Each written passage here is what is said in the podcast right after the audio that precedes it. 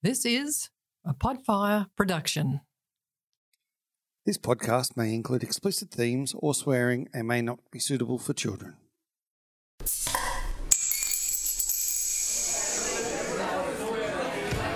The first beer goes down easy.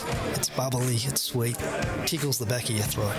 The second beer, you're starting to enjoy it. You kick back, you're getting a bit more relaxed. But it's the third beer, Brett. It is. It's the third beer that where you hit that vibe, a certain mellowness comes over. It's a golden light nectar, I would describe. The pub turns into a very happy place, and you've hit that spot that's just right. And our third beer is a special guest each week that we get to interview and have a chat to not only about the beer, but also about life and other stuff that men don't talk about. I'm Brett McCallum. I'm Chris Dixon, and we'd like to talk about the third beer.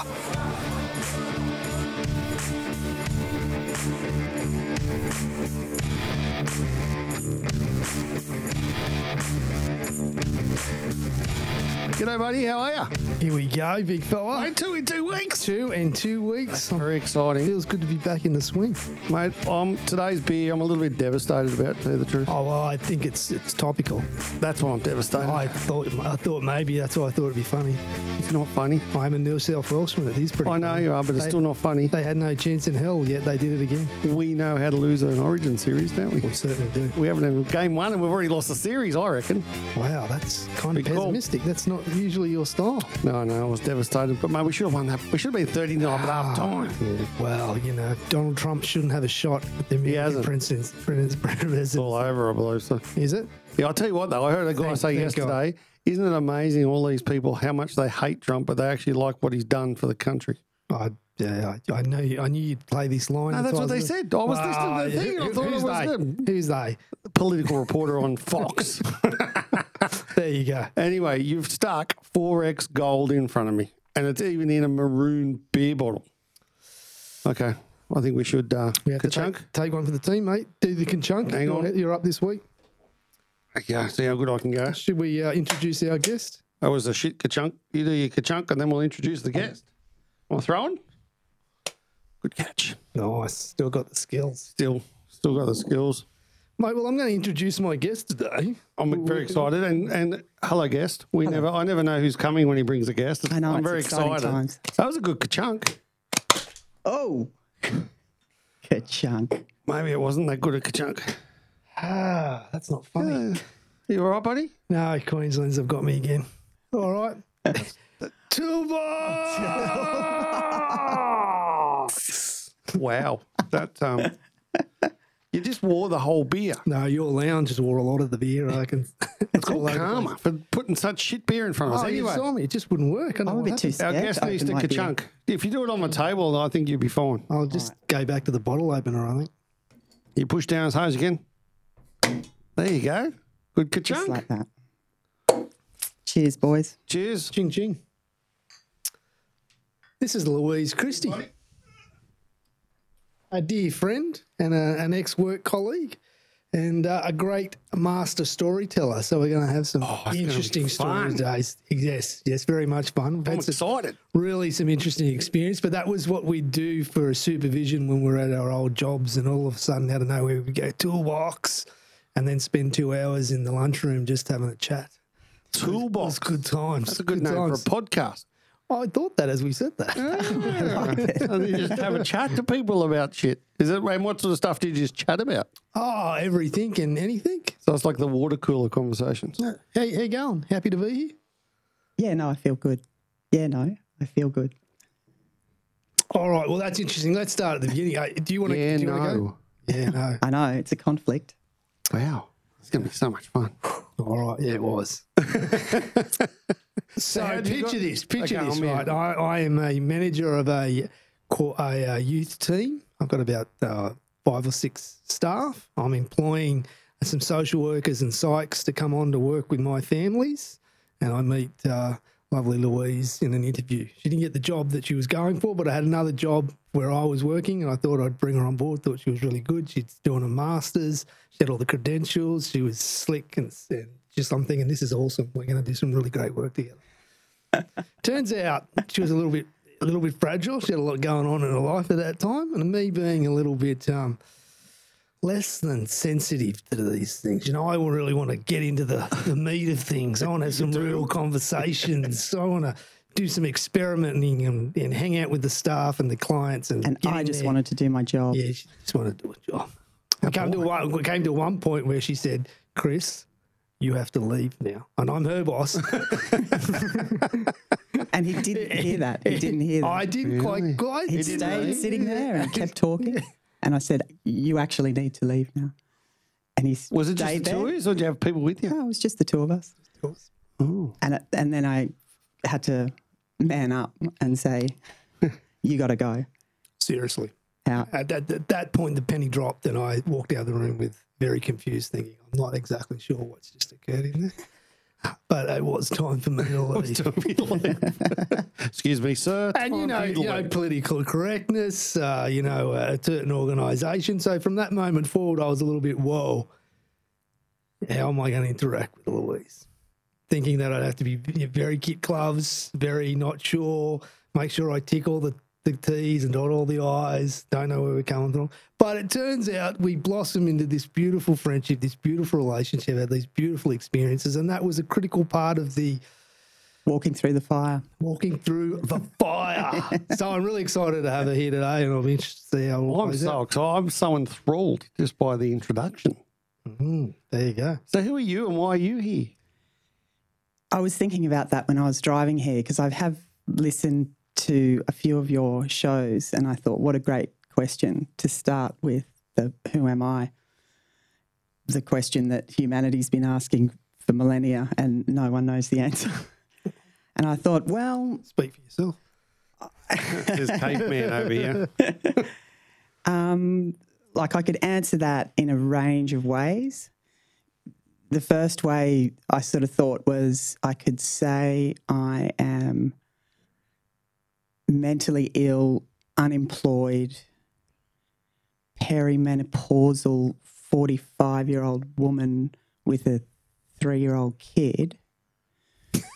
I could say that, Could say that. but I, I would imagine I could. I could say that. Cocktail parties, I would stay away from. Well, yeah. I- Then I thought, like, if all of those, line. like, all of those labels, every single one of them, would suggest that I don't have much value in a conversation to add. So, what I will say is, I think that right now in my life, I have the absolute privilege of sitting at the feet of this little three year old girl who is a guru and watch her story unfold.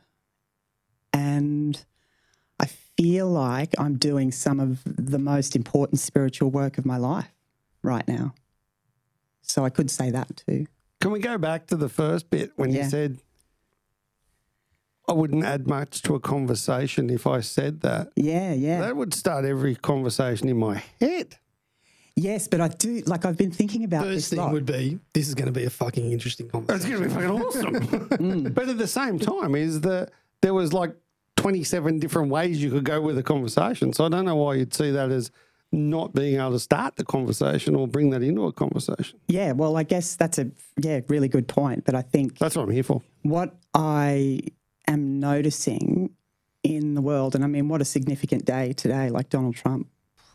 I haven't heard the results. I'm blind Hasn't to what's out yet. going It hasn't come out Doesn't yet, and look it's well, But it's got- closer than it should and be. that's regardless, say. yeah, it's crazy. like what a significant day in the mm. history of humanity, mm-hmm. you know. And I am in a really privileged position to be able to think about that stuff mm-hmm. at the moment while, you know, watching this child unfold before my eyes and think about So you're feeling quite blessed. Oh, I'm feeling very privileged and very blessed. But at the same time, I recognize all of those labels that I said at the beginning. Yeah. They are labels that would describe the marginalized, disadvantaged people who are doing some really, really important work in life and we forget about them and we discount them and, you know, and I can see that. And I think look, that comes from the work that I do. And so for me, when I can see that, this is what I'm noticing, Yep. it can be really overwhelming and like distressing. And upsetting as a mum of a little kid who's coming into this world with Donald Trump. Oh, today, gee whiz. But is he the issue? No, no. I mean, there's so many issues. This is the thing for me, I guess. Anastasia's the issue, but let's not go there. Well, I guess the thing for me, it's all a story. It is. Like I love to write. That's kind of my jam. I've always done it, um, not religiously until probably the last six months, where I've written every single day. And since starting that discipline, that practice, it has helped me to clarify my thoughts and also find some hope in what I, when I look around at the world, like there are a lot of stories around where I think there is, like we are heading towards a cliff, humanity's heading towards a cliff. And I we're- would well, agree a million percent on mm. that one. yeah. So when I think globally, it is paralyzing to me. So then, as using that oh, writing oh, discipline, I, I don't agree with the cliff, the cliff metaphor. You don't? No, no, no, no, no, neither do I. But you I think it's the a reset story. button? no. Okay. I think things are travelling along as they are supposed to. Hmm. And I'm not Says saying who? that we should shouldn't go off the cliff. Maybe we should. Says- Well, that's sometimes going off the cliff's probably the best thing ever. Hmm. well, yeah. I- Well, we Look all at Europe. I, I we worry all more have, about haven't we? I worry more about Europe than I do about the US. Like the amount of terror attacks that happened in Europe in the last four days. Ah, How mean, many have you heard about? Two. There's been about 30. Yeah, but 30,000 people have been killed in car accidents and we don't give a flying toss. 100%. So it's what we focus on, isn't it? Yeah, it's, and It's it's, our the attention. News, the news that runs it. Like, well, if you if you watch just from the election point of view, if you watch Fox News compared to watch say Totally. one of the other news channels, they're saying two completely different things about the exact same thing, and neither are right. it's like, Mm. Have you seen the Netflix documentary, The Social Dilemma? yes. Terrifying. Have you seen the Big Hack?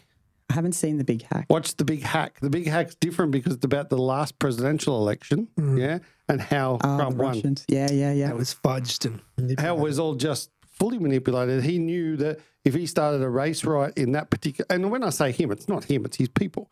And when he could start a race right over here, but then over here, he's actually loving loving the black people, right? So the same blokes pushing two separate things out on Just Facebook. two different stories To, exactly, it's one. It's all these stories. What's the best part of the story?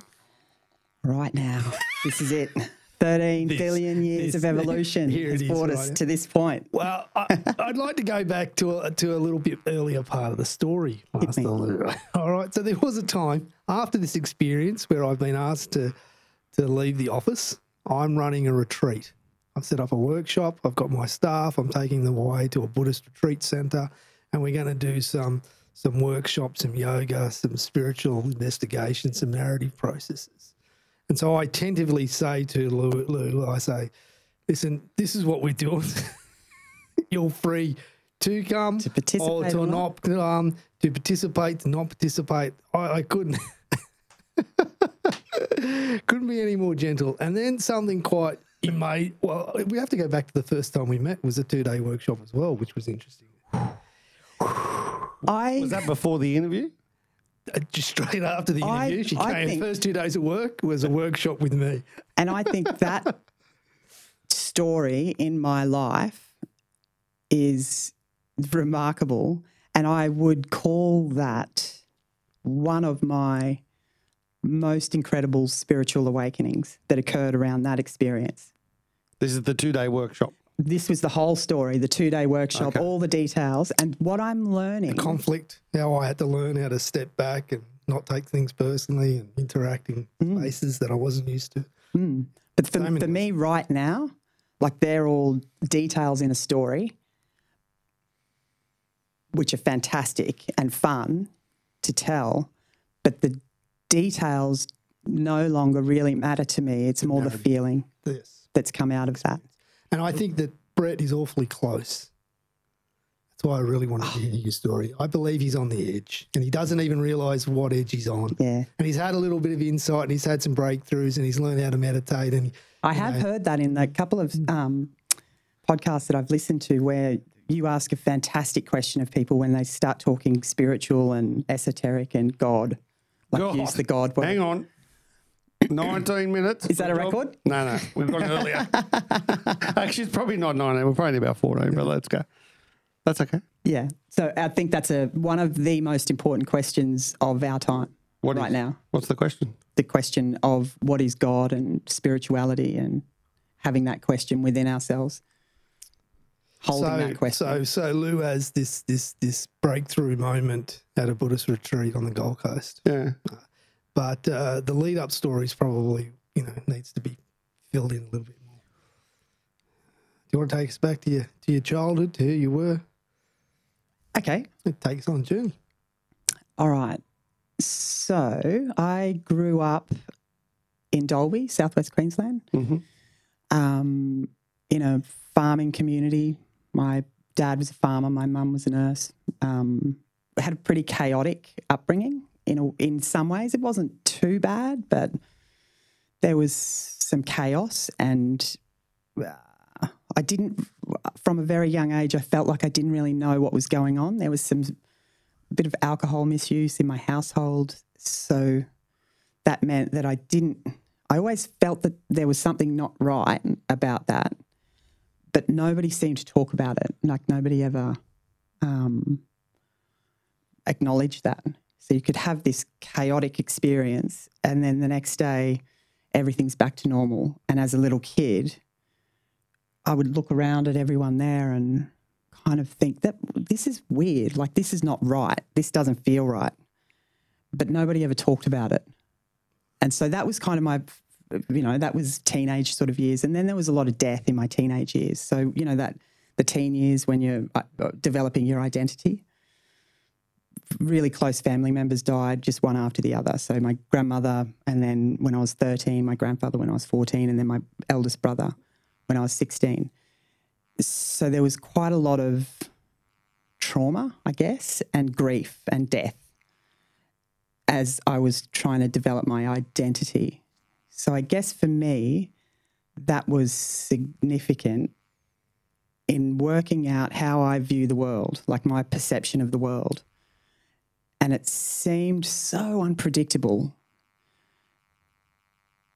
And I didn't know how to do it. Like I felt in myself that I didn't know how to do this life thing. It seemed really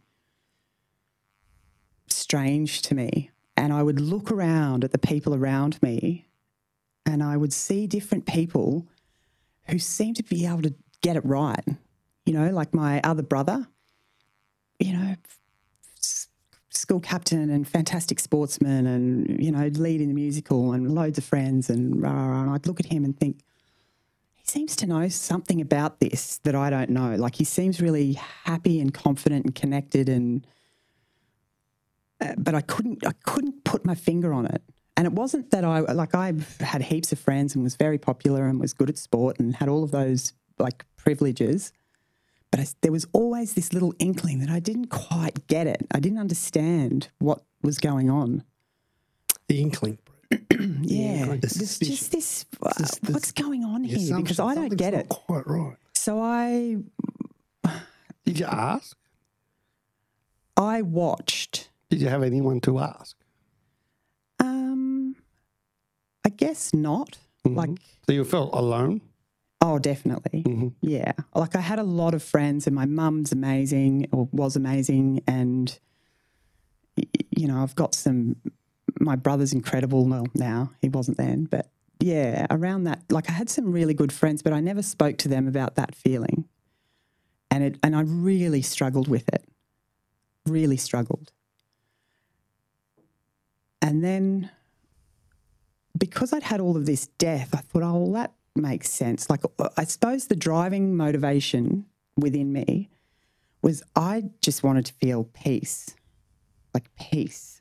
I just wanted to feel at peace, and I couldn't. And that was a battle for me, a real battle.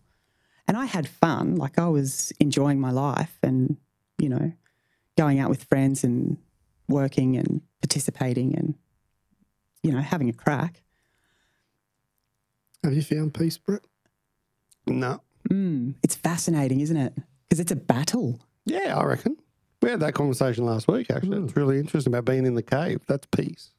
Oh, and yeah, I could t- I could happily live in a cave on my own. He does. So we, we, we learned that last week. He's in the cave. Oh, I'm at the I'm at the door of the cave. Yeah, I'm at We're the door so of the far cave back now in the too. cave last week. I week. was, I was, and I was looking come for towards the incentives to come out. And, Oh, you know, yeah. it's got some reasons. You know, you, you gotta, you gotta, you gotta mingle. Yeah, I think I'm at the door of the cave as well. But it's a battle to stay there. I want Like to talk about how you bashed out of the cave, that breakthrough moment you had with the with the green peas. Oh, that's probably the. I'll tell one story and then I'll tell that story. Cool. Can I hear the end of the first story? Yeah. so this story, like, can't find peace, don't know what's going on, blah, blah, blah. Just start making decisions, like, not really having a plan, never had a plan. Just kind of rolled with things would come up and I'd just give it a go. and I ended up, I found myself in like traveling and ending up in Darwin and sitting in a hostel with a bunch of backpackers, drinking beers around a table. And I was watching all these people tell stories, and they story after story after story, and they were epic, amazing stories of travel and beaches and mountains and deserts and people, and you know, it, it was incredible. And as they're going around the table, it became crystal clear to me that every story that I had was pretty sad and tinged by sadness and trauma and challenge and difficulty. And I thought, well, I'll just do that then. I'll just go and travel because why not? You know, that looks fun. So that's what I did. I started traveling and then I went overseas for years and wandered around and still had that same sort of feeling that I didn't quite know what was going on. But I was out, you know, I went all, like, lived in London and went around Europe and blah, blah, blah. Lived in Japan and, you know, it was all epic and awesome. But like every other Australian, New Zealand, South African cruising around doing that same sort of similar sort of stuff. But did you only do that because everyone else did? No, no, no. or you I, were trying to find your Oh, why, and there or were- you were trying to find your peace or whatever you want to call it. I was looking for a good story, just a good story. Just a good story. Yeah. Were you religious as a kid? Was your family religious? I was brought up in a Catholic family and I was taken to church until I was about 12. My dad was, I guess, agnostic um, or atheist, I'm not sure. Um, he was an alcoholic, so he did have a spirit, like a need for spirit, which he found in alcohol, yeah. Mm. Um, or he is an alcoholic. Interesting way to look at it. Mm. Find your spirit in the uh, misuse Same of alcohol. feeling, same feeling. Catholic thing to do with the bottle of red wine. Well, and that's what I'm learning. It's the same feeling. The same interesting, isn't it? feeling of feeling spiritually connected to the world is the same feeling that you get after the third beer. And then when you push it, Or at the bottom of a packet of chips. yeah, Or a custard tart after a exactly. pie. Yeah, yeah, yeah. Yeah, same feeling. Yeah, yeah. Yeah, well, yeah. that's It's interesting. always the same feeling from the same space, isn't it? Yeah. Mm. So, Um, can I ask a question about that story? go. Growing up in a house of alcohol misuse, I've never heard that, and I actually really like that. That's that's a good way to put it. Did you ever want to stray that way yourself? Shit, yeah. So did you did you find that you also Found my spirit in the spirits. yeah, Yeah. And but like the feeling you have now, What gives me a really good understanding of my dad. it's interesting. Hey, Oh, she can drink. Three bottles of wine in, she's still going. be great stories after three Oh, bottles of wine. Well, not so good. So do you think alcohol misuse is hereditary, Um, like DNA type stuff?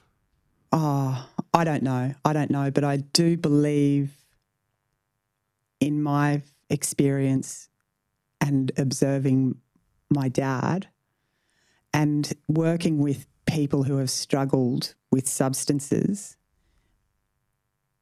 I have a sense that it is often a spiritual wounding that is being expressed in that way. That's what I believe.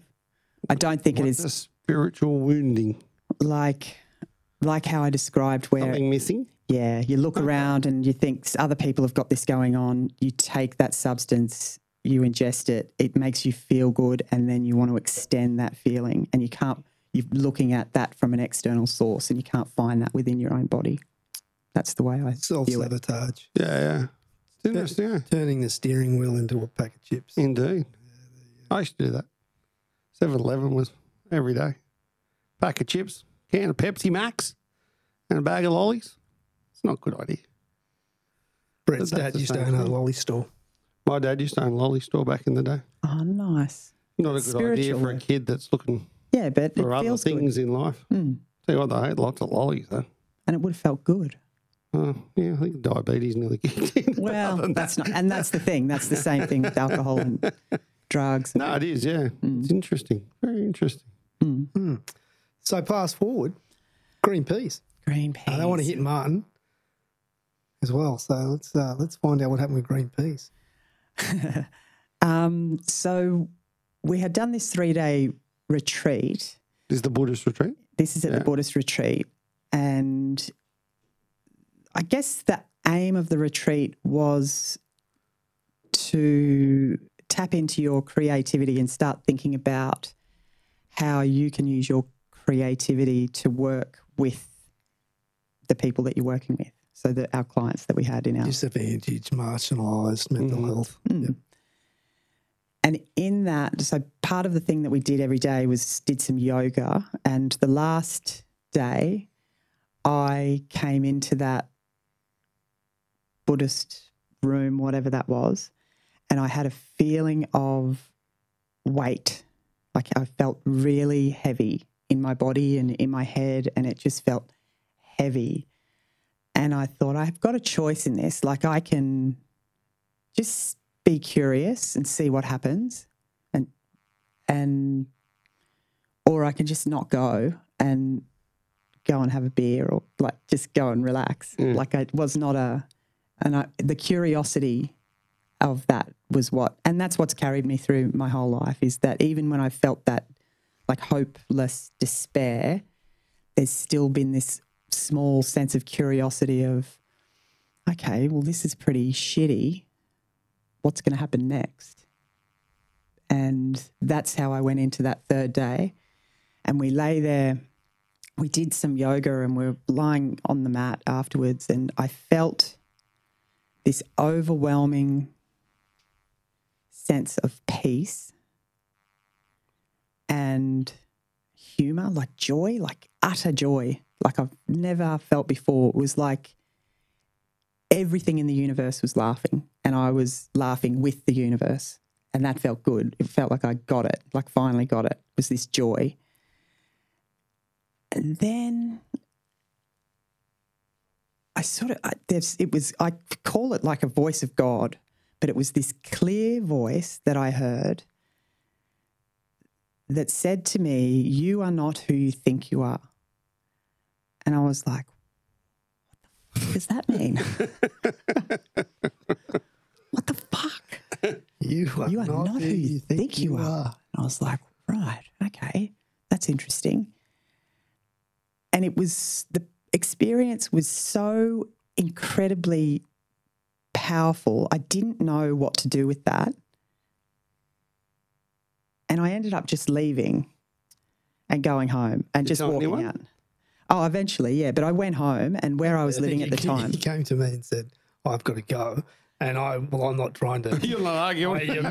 You know what if you you, need. if you need to go, I said, are you sure? It's, we, we know you got to go. Okay, no.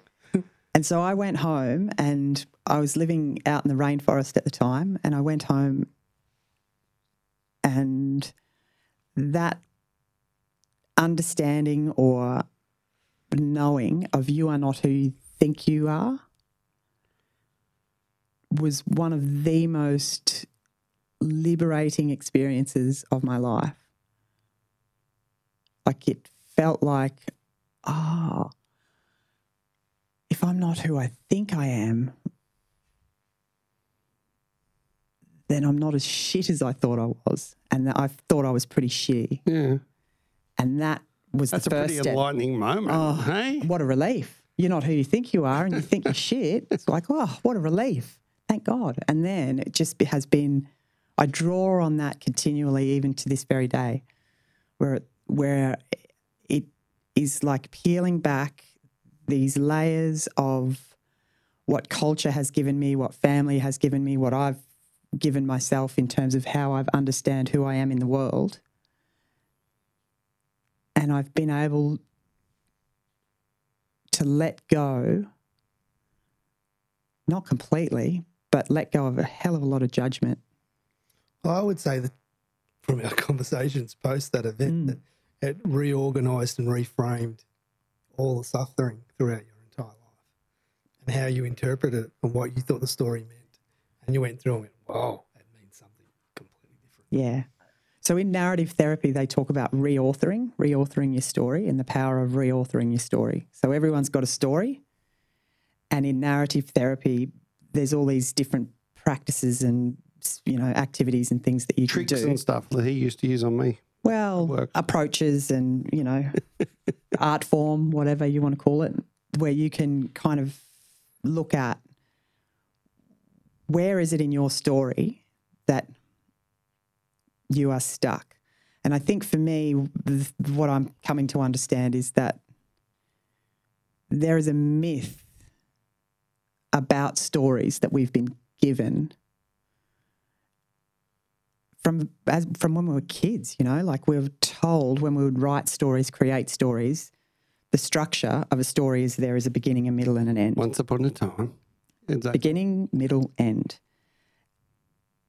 For me, think that that myth, when you can crack open that myth that there is a beginning and an end to any story, then you can get creative and go, oh, okay, well, if there's like it's it stops you from holding on to the particular thing that you say, well, I am this way because of this experience.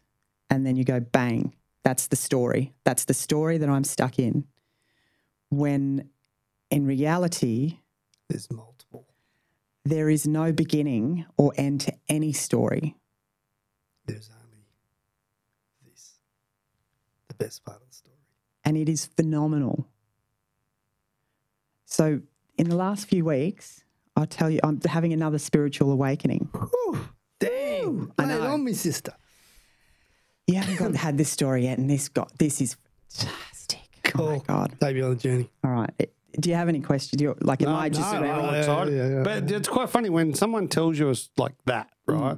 It makes you go back into your head and think, oh, fuck, oh, yeah, that's right. I remember doing I, And, and sort of my mind works a million miles an hour anyway. And I, one of the things that, that, two things, one was the voice, was it Morgan Freeman or was it Jim Carrey? That's what I was really intrigued about, like the actual tone of the voice.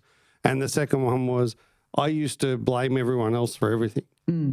So, like, if I did a bad business deal, I'd blame, oh, my fucking business partner did that, did that, whatever. As soon as I took responsibility for my own actions, fuck, poof, made it completely different. Everything was different. and that's that reauthoring. Changes the story. changing the exactly. perspective. And that's one thing that Chris taught me uh, a long time ago now is is the fact that by reauthoring those stories, I hadn't heard it that way, but by doing that, it changes your whole perspective. It changes your life pretty much and the view that you have on all this stuff. It's exactly the same as someone calls you a fat bastard or, oh, g'day, you old fat bastard, how are you?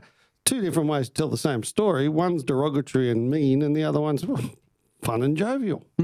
It's, uh, just sort of, it depends on how you take these things and look at them. And Well, it's and really interesting. it's it's not just a personal thing. I think it's also how our culture looks at those things. So, yeah, like of course. You know, like I was saying, I could say that my story is that I'm an unemployed, mentally ill, perimenopausal 45 year old woman with a three year old kid. My culture, our society, using those labels on myself would say, you need help. And I do. That's true. as we all do. Whereas I see and say, you rock because you're sitting here telling the story. yeah. Two But- completely different things. so does every other mentally ill, perimenopausal, 45 year old woman, Wow. unemployed person hmm. on earth. Yeah, it turns out Louise came to this awakening, came to this realization, realised she wasn't who she thought she was, reauthored her whole life, falls pregnant, has a baby. There's a funny story in that as well. And then finds out that her mother is got a terminal illness. No, that was prior. Was it? Yeah. Okay. Yeah. So she had been sick. Well, she had breast cancer. But I, And then- the, the, story, the narrative I was trying to tell is it kind of prepared you for the upcoming challenge of spending two years working with your mum or living with your mum or looking Oh, after your mum. without mum a or doubt. loving your mum. Yeah. And at the same way. time, having the privilege and what a gift to be able to watch this little girl. Like the way I view it is like I had front row seats to like these are the two most important women in my life my mum and my daughter. My daughter was at the dawn of her life, like those just opening her eyes and waking up and seeing What is this place? What is going on here? And there's my mum, whose body's degrading and she's heading towards the end of her life. And what a gift to be able to watch those two women cross over each other. Like they were Pretty trippy, eh? it was amazing, absolutely exquisite, and fucking hard. Oh, of course it was. Yeah, really fucking hard, But you did but it. amazing. How cool are little kids? How cool are all kids? How cool are dying mums? That's just You know, they're exquisite. It's such a good way to live a life. Well, it, It it's hasn't all come pretty- easy though. I'm sure it hasn't. When did your mum pass? Last year, So it's been 12 months of cave work. yeah, all a year and a half. Bring us to the, the, the new realization. Okay, so the next part of the story. So my mum died, and in the weeks following her death, my relationship with my daughter's dad ended. Disintegrates. Yeah. So that's what I've been doing for this last year and a half is sort of Can I ask why? um You don't have to answer, but it just intrigues me. yeah, I think like I'm really mindful of what is my story and what's my daughter's story. And I think like when I think about any story that anyone tells ever, Yeah. you can be the hero or the victim in any story. Of course, there's three sides to every story. And so can my daughter's father. Yep. and that story is her story. Like that's not my like, and it's an unfolding story. So the reason we had good reason to not continue with the relationship the way that it was, and there was a time where I wished I would never have to like navigate that relationship, but that's not reality. That's Yeah. just a fantasy because I have a daughter with this man. So I, I have and I've also worked in child protection, so I know very, um, like I've seen it firsthand, the damage that is done to children when they don't have a relationship with their dad or their relationship with their dad is um, damaged. Mm, yeah. So it was important for me to be able to work out a way for us to be able to work together, to be able to provide um, a really secure and safe place for our little girl. So that's been the work. That's what I mean by this most important spiritual work of my life Yeah, is happening sure. now because that's not easy. Not easy. But you're doing It's a nice idea, But you're doing it for her. but putting that into practice is fucking brutal. Mm. Yeah. But I think we're doing pretty well. Mm.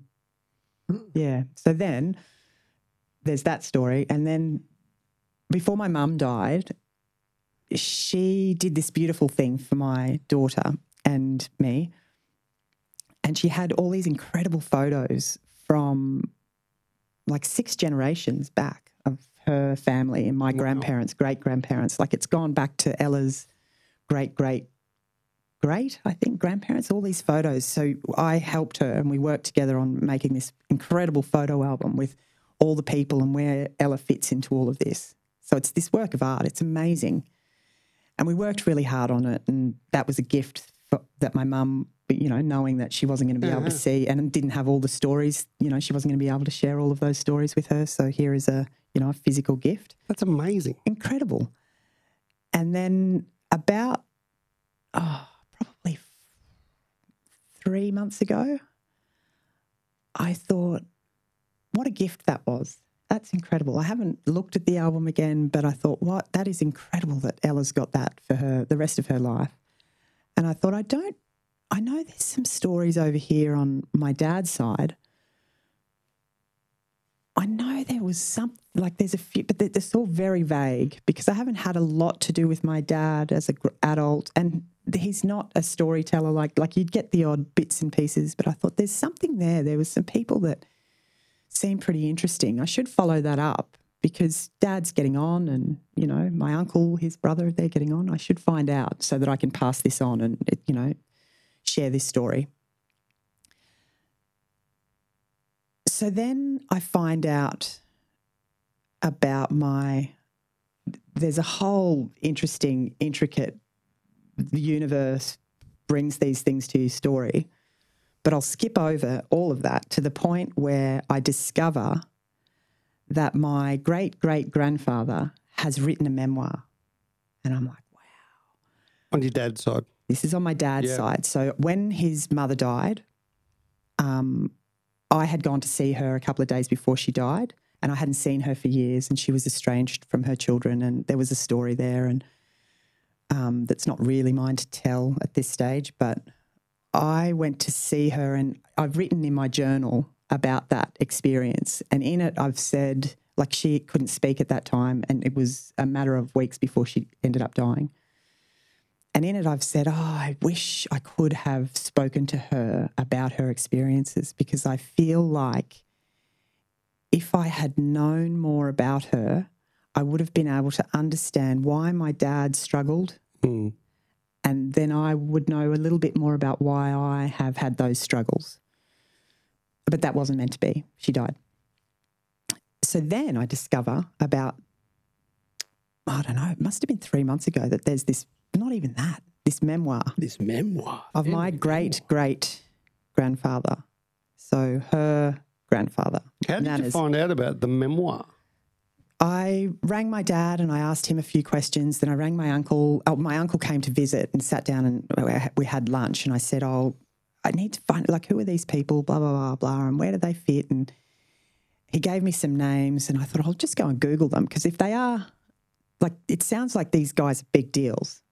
I'll just Google it and see what see what I can find. And so I get online and I look up my great great grandfather, and there is just this phenomenal story of this man who there's all newspaper articles there is it's he's mentioned in people's theses he's uh, like a it's phenomenal What is he? Tell me what's the story. Jj virgo my great great grandfather JJ Virgo. i know what a great name The great great. So that's your dad's great grandfather. yeah Okay. Yeah. So he is the general secretary of the YMCA, the Young Men's Christian Association. Well, that's that's all. What's that? YMCA. I never knew that either. Mm. Why? It even makes that song even more ironic then. So he lives in, is born in Adelaide and he, well, I read all these articles online and I think, oh my God, this guy is a big deal. I Google around and then I find out that there's this memoir. And it's like, I've got to track this memoir down. This is fascinating. And I find it at a library in Adelaide. I ring the library and I say, I want this memoir. And they say, no, you can't have it. You have to come to the library to read it because it's part of our national record. Like it's a historical Wow. and I was like, oh my God, I'm going to get a Winnebago and I'm going to take Ella and we're going to Adelaide. And what am I going to do about border crossings? Like, I've got this whole, you The know, mission. think, I'll take her to Ayers Rock while I'm there. It'll be great. She's three. It would suck. She wouldn't That care. would, and it would be hard. Mm. Yeah. But anyway, I've got, got all of this going on in my mind. And I, my brother lives in Africa and I've messaged him and said, oh, we've got to track this down. And Well, I ring him and say, I've got this fantastic story. And he says, instead of getting a Winnebago and crossing borders during coronavirus and trying to go to Adelaide, why don't you just get someone in Adelaide to copy the book and send it to you? And I was like, Don't you hate logic? that's why you're the logistics guy and I am the dreamer. Yeah. Thanks, bro. So I, I hate it when didn't someone get, looks over your shoulders and goes, "Why don't you just do that?" You know, exactly. Fuck off, I've been that was such a good hours. story. Yeah, yeah. I'd priced it the Got whole it, lot. I've, got it, I've got it mapped out. yeah, yeah. Um, so then he gets online and he's master researcher. So he finds other copies of this book and sends me links. So there's one at New South Wales State Library. There's one here, one there. And I go to my local library in my little country town and I say, I want to get this book. Can I get it? And they do an interlibrary loan. And here this book arrives. And now I have it in my possession. Here is my great great grandfather's memoir and I start reading this book, and I th- like I hold on to it. I think I'm, I can't just open it. Like it Did you felt smell it? Was like I, I, I had to organise Ella to go and stay with her dad, and thought oh, this is a sacred moment. Like this is a divine moment. Get and the I cheese thought, ready. Get the bottle of wine. Okay, going, crack the bottle of red, let it breathe. like there was the one decanter out. one issue, which was the title of the book, which made me question whether, like, what it was going to be. Like, here is the General Secretary of the YMCA, the Young Men's Christian Association, and his memoir is called 50 Years Fishing for Men. And I'm Ooh. like, what we know about Christian organisations, and from that time, I was thought this is a bit questionable, but maybe I don't know. It's a Christian, it's a Christian. And it also like it was in the 1900s, Teach so it's a completely fish. That- different. That, sort of totally. probably, as Yeah. opposed to, uh, Exactly. yeah. So then I open this book and I start reading, and it is just phenomenal. Like the the So when you things. say his memoir, so this is his life story. this is his life story. written. Yeah, That's pretty That he's written. It was published in 1939, and he was in his 50s, I think, or six. No, he would. He was retired, so he was in his 70s. He was born So in he's the reflecting on his- and Yeah. What would what would your uh, memoir be called, just because. Just because. Mm. Or always look on the bright side of life.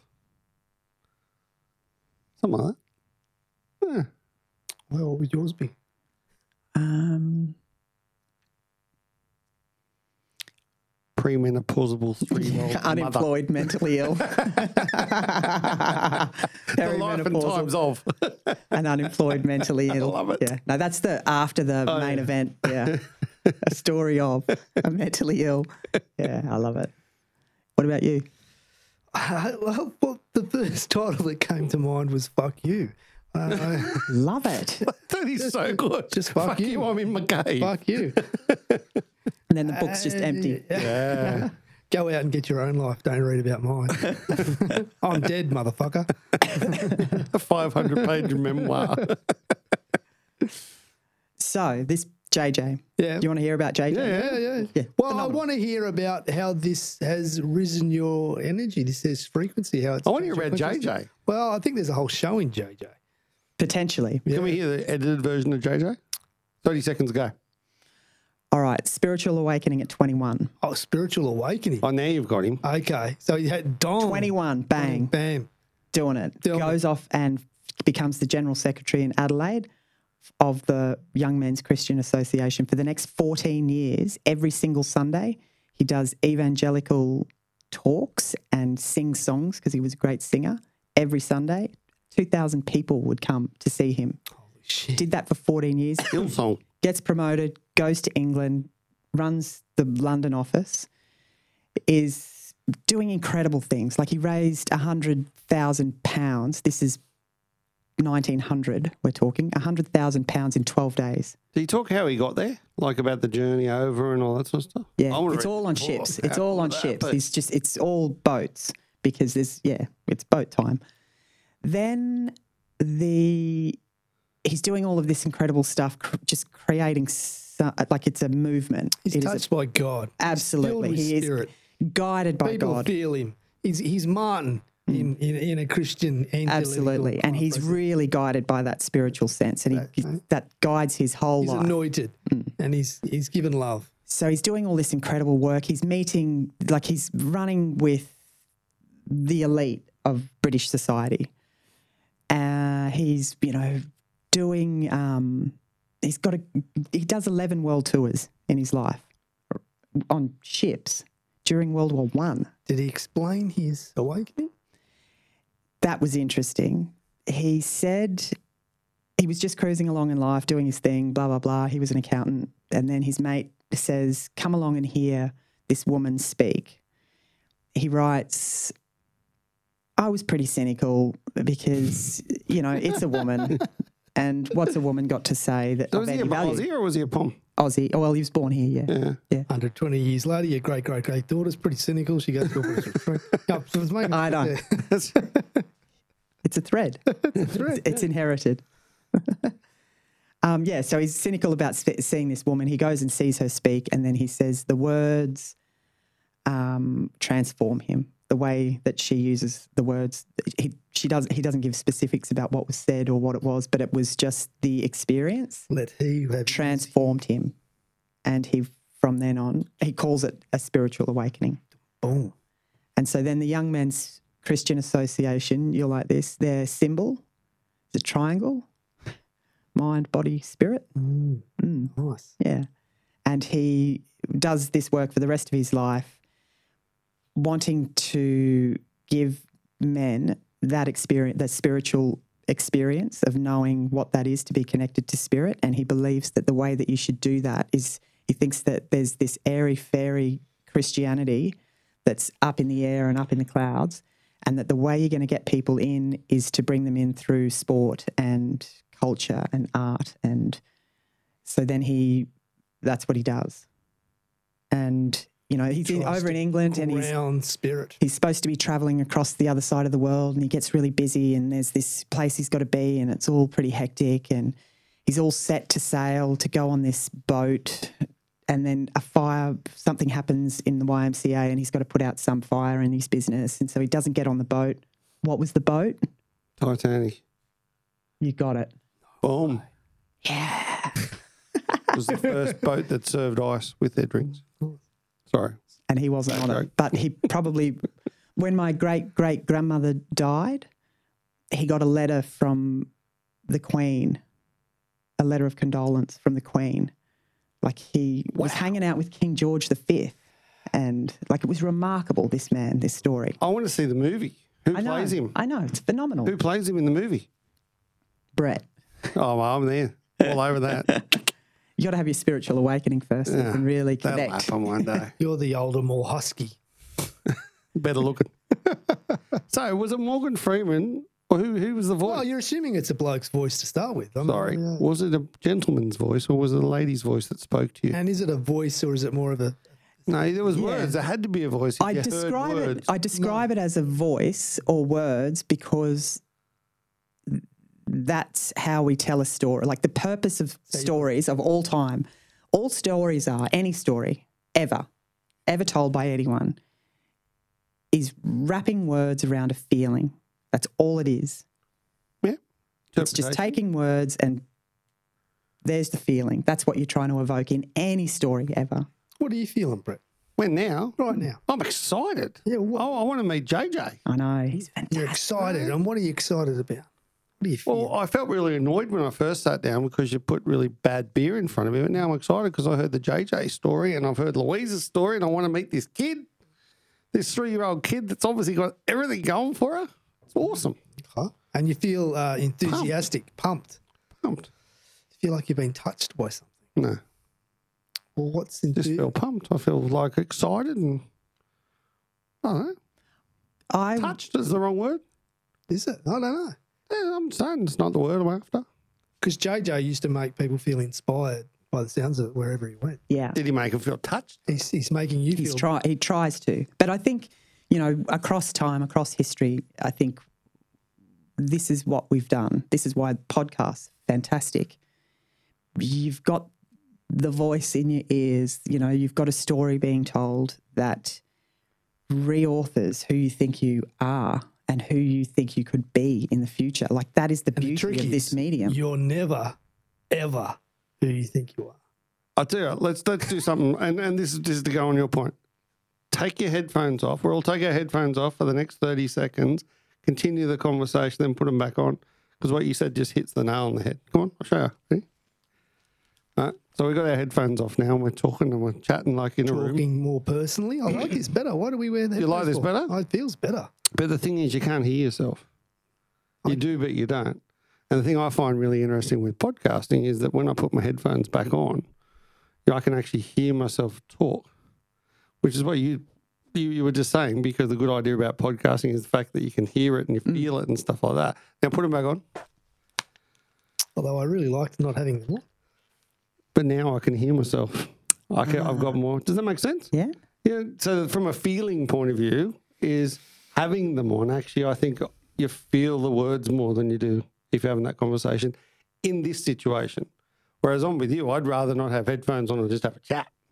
Mm. But I think it's really interesting in this type of situation because I can hear myself more. Well, and I think at this time in the world where, you know, England's just gone into lockdown again, you know, people are so becoming so isolated for, you know, many, many reasons. I think this medium, this art form, podcasting, I think it is like an ancient tradition of sitting around storytelling. Yeah, hundred percent. So you can get on, Aboriginals been listen to this story. Yeah.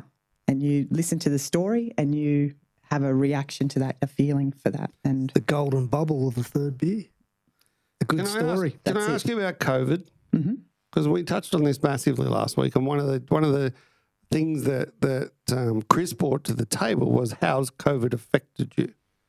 Like, how's it affected your outlook on life? How's it affected what? Like, why is it happening? Where is the transformation? yeah, Are people just going to, when COVID's, we've got a, a, an immunisation, when things are happening, when we're back to normal, are it won't people- happen. We're not pe- back to normal. Are people going to go back to the way things were, or are we transformed as a society? I mean, the Spanish flu would mean simply mean that we just get over it and all go back to doing what we were doing before. I agree. I mean, you're eager to do that. You, Oh, yeah. you want to get back to the hustle. And I'm thinking, why would we want to lose this opportunity? But I think- England's gone back into lockdown, right? So those people are now locked in their houses for the next 30 days, not allowed out. Hmm. Who? England, England. the whole of England. Yeah, yeah. How's that good for anyone? Well, How it could is save a lot of hospitals overflowing and, and people dying in the streets? But they're not. But they would be if they we don't. But you don't know them. that. Is that what you want to happen? No, not at all. Don't say that. That's I'm what, saying we do is- know that because that's what happened in Brazil. That's what happened in Italy. That's what happened in a few different countries when it was let go. that the hospitals overflowed. That they didn't have the, the resources to deal with the situation. That's why the lockdown and the slowdown and trying to manage the virus over time started. And Australia's just been incredibly lucky to not Very go on heads. lucky. Lucky or Oh, yeah, I know you don't think it is. I'm just saying. I, and and the thing is, is I know. I, I feel blessed. Okay, I, I feel blessed by some of the processes that have taken let's ask Louise. Cool. What's the question? How have I personally been impacted? Well, how, how does do you think COVID's affected you personally and also everyone? Like, okay. what's your thoughts on COVID? Um, last week, I got a message from my brother. He lives in West Africa. Mm-hmm. Um, he's got a hotel and a restaurant there that he, he is in Mali. And Mali, not that long ago, there was a military coup. And so there's no, like, the army went in and took the president and the prime minister and Yeah. said, You need to resign. You're out. And my brother, when that was happening, could hear gunshots and then hear celebrations in the street when the people found out. And so to me, because that's my brother, that's quite a visceral experience that he shares with me. And I think, whoa, that's my brother. That's where he is. Last week, he wasn't feeling well, and we're messaging each other quite frequently. He wasn't feeling well. He went to the doctor, he got all the tests. He's got malaria and an upper respiratory infection. Mm-hmm. And then two days ago, he loses his sense of smell. And we're like, oh, shit, that's pretty concerning. So that affects me because he's in Africa Yep. and there are no, like, there's no government. Like, Which means there's no services. which means there's no support, nothing. So it, with his restaurant hotel, he had to make the decision at the time when everything kicked off, when we were all winning, going sort of insular here. He made that personal choice to do that. He didn't have to do that. He made a personal choice to look after his staff, and so that was him making that decision. There was no government telling him what to do or whatever. It was uh, looking out at what's happening around the world and then making a decision that was best for the people who he cares about most. And he did that, sent them all home, kept paying them because there's no support over there. So a story like like that, I'm quite connected to that story. Yeah, of course. which I think is quite unique because I don't. I think many Australian people um, might be in a bit of a false sense of security here about what's happening around the world because we have gone back to a fairly, you know, I was able to cross the border today. Yes, I had to print off a thing, but I was able to come to Queensland. Do you know what I mean? Like we're, we're sort of getting back to some sort of, there is, it's all, particularly here in Queensland and, you know, in New South Wales. Victoria got smashed, but Yeah. it still seems a long way away for a lot of people, although it is a daily fear. I think people look at their kids and are worried about the future. And for me, it was quite debilitating. I found the whole experience really debilitating. Like I was working in a government job when coronavirus hit, and the job that I had was next door to Centrelink. And one day I went into work and there were people lined up around the street. Mm. Like that was uh, on a Monday morning. Like the week before, that wasn't like that. Yeah. So I walked past these people. So it was quite a, um, like the physical presence of that, that shocked me. And I was, as a mother, an older mother as well, of a young kid, I was really scared. Yeah, I found that real. Like, So were you scared more of what it's done to like the economy in that sake, or more what it's done, like with your brother, for instance? Would that have happened if coronavirus? So the situation that he's in with malaria and stuff, would that have happened if he wasn't, if it, if coronavirus wasn't around? Would he have got malaria? Yeah. But what I'm saying though, would you have felt the same way? Oh, he lives in West Africa, so yeah, So that's that's it's something that I've had to learn to live with. Is that yeah, no, I understand. like if. I and which makes me think a lot about the importance of our attention, and I think What we focus on is amplified. I think this is our hundred percent. only weapon against what's happening in the world is what we attend to. I mean, I will attend to what's happening in Mali to a point, and that's my brother. Yeah, but I can't watch the news every day of what's happening in Mali because it's too distressing for me. So I have to, I will put all my attention on my brother, but I can't look at what's happening politically over there and coronavirus wise. And I feel a little bit like that here. I think I have a feeling that there is a lot of dis-ease and unrest and conflict in the world and it overwhelms me. And when i think globally it paralyzes me. And so the practice for me is then to take, take a deep breath and do you know think global act local. What can i do in my life in this moment? I can Find out who you are. and look after my little girl and, you know, come and hang out with you guys and play and find some joy wherever I can get it because it's, Taking you back to the cosmic giggle. Mm. Isn't the universe still laughing? oh, absolutely. It gets, get, you know, the giggles at fear. We get these metal mental constructs in our minds, but the universe is still laughing. It's all playing out. It's all unraveling. It's Yeah. all happening accordingly. Well, mate, this has been one of the best we've done, Mm. I reckon. And I would love for you to come back and tell us And more play. stories because Let's play. I could seriously sit here and listen to you all day because you're an amazing storyteller. Thanks. You actually tell stories that make you feel as opposed to make you listen. And, And if you feel from a story, you've been touched, boom. it's That's the art form. There. I love it. And you should definitely start a podcast called Toolbox because I think that's a great idea. Toolbox. Well, we've just recorded that. So that's the start of it now. but one thing we ding, ding, always ding, ding, do. Oh, banjo, that's what we need. One, ding, ding, ding, ding, ding. One thing we always do And we can't on here is we grab our beer and we have we, we paint a picture in our heads of where we would be with this beer and what it tastes like, and we give it a score out of ten. And mine's really simple, so I'm going to go first today. I give that 100% zero out of 10. It tastes like urine, not that I've ever drunk urine.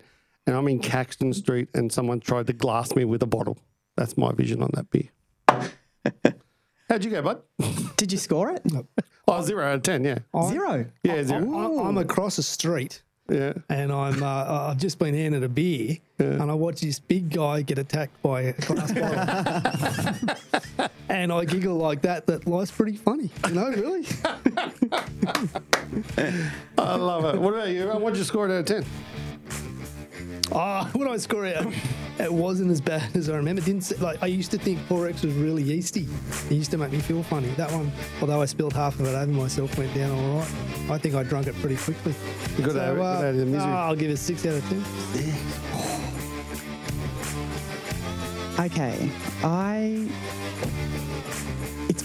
It's been over 13 billion years of evolution for us to get here to Oh. this point right now. Carbon has travelled 4.5 billion years. Yep. How did that happen? Like for us to be here right in this moment, Yeah. right now. It's crazy. And do you know it's Incredible. one Best part of the billion to one that you actually become a human? Oh, there you go. Another stat. It's a miracle.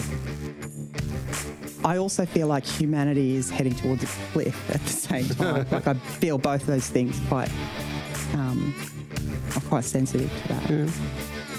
I, I think that part of my purpose in life is to maybe be a little bit less judgmental.